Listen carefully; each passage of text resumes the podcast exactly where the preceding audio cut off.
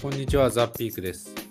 このポッドキャストでは、オンライン野球業場を運営する私が、日々経営する中での学びを言語化してシェアしていきます。さて、本日は MD-PhD プログラムというテーマでお話しさせていただきます。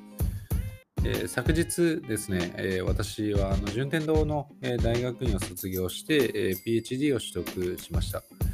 でまあ、この PhD ですね、あの私、あのえーまあ、いわゆるあの社長しながらあの実際取得しているわけですが、えーこれはですね、あのまあ、私自身大学卒業した後に、この MD-PhD プログラムという、えーまあ、いわゆるその MD、あの医師免許を取得して、まあ研修医をしながら、えーこの大学院の PhD を取得できるという、まあ、この2つを両立できるコースというものになります。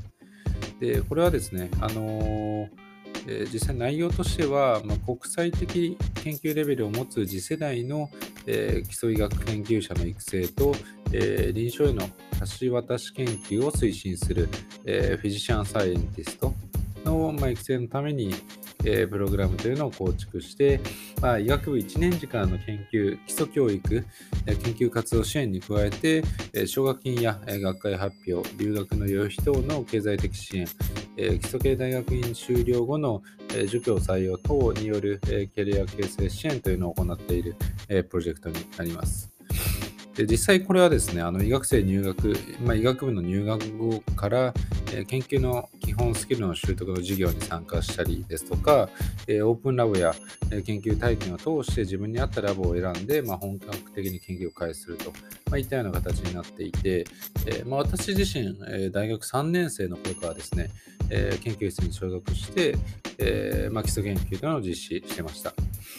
でまたあの医学部の在籍中に、まあ、大学院の単位というのを10単位ほど、事前に取得したりですとか、あと研究成果の学会発表等を行って、えーまあ、こういった形でもう、え学部時代からですね、まあ、研究に従事するということをしておりました。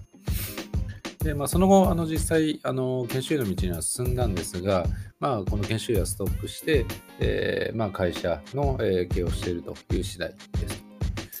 でまあ、私自身ですね、まあ、このなかなか会社経営をしていく中で、まあ、両立が正直、まあ、難しいんじゃないかというところで、えーまあ、大学院辞めようというふうに、ま、何回も思ったんですが、えーま、家族からですね、ま、大学院だけは、出た方がいいよというところで、えーま、なんとか隙間時間を縫いながら、研究を続けて、論文、アクセプトに至ったといったような背景になっております。で、まあ、この経験ですね、というのは、すごい短期的に生きるかというと、まあ、必ずしもそうじゃないなと思う一方で、えーすごい中長期的に、まあ、私自身が、あのーやっていきたい、えー未来としては、やはりこの臨床、まあ、今、オンライン薬局という形で臨床経験、あのまあ、そういった臨床のサービスというのを提供してますが、え中長期的に見たときに、え必ずこの、患者基盤というのを活用した、ま、臨床研究というのが、えーまあ、私たちこの養生という会社でも盛んになってくると思いますし、まあ、その先にある、えー医学教育というところに関しても、まあ、着手していきたいというふうに思っておりますので、ま、私自身が、ま、PhD を取得してこういった臨床研究のバックグラウンドを持っているということが、えーま、将来的には必ず生きてくるんじゃないかなというふうに思ってます。まあ、なので、この点の経験、えー PhD を取得したという経験は、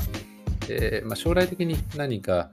あのまあ、私のこの、えー養生という事業を、えーよりあの大きくしていく上で、えーまあ、生かしていきたいなと思ってますし、えーまあ、そういった、あの観点というのもちょっと日々意識しながら、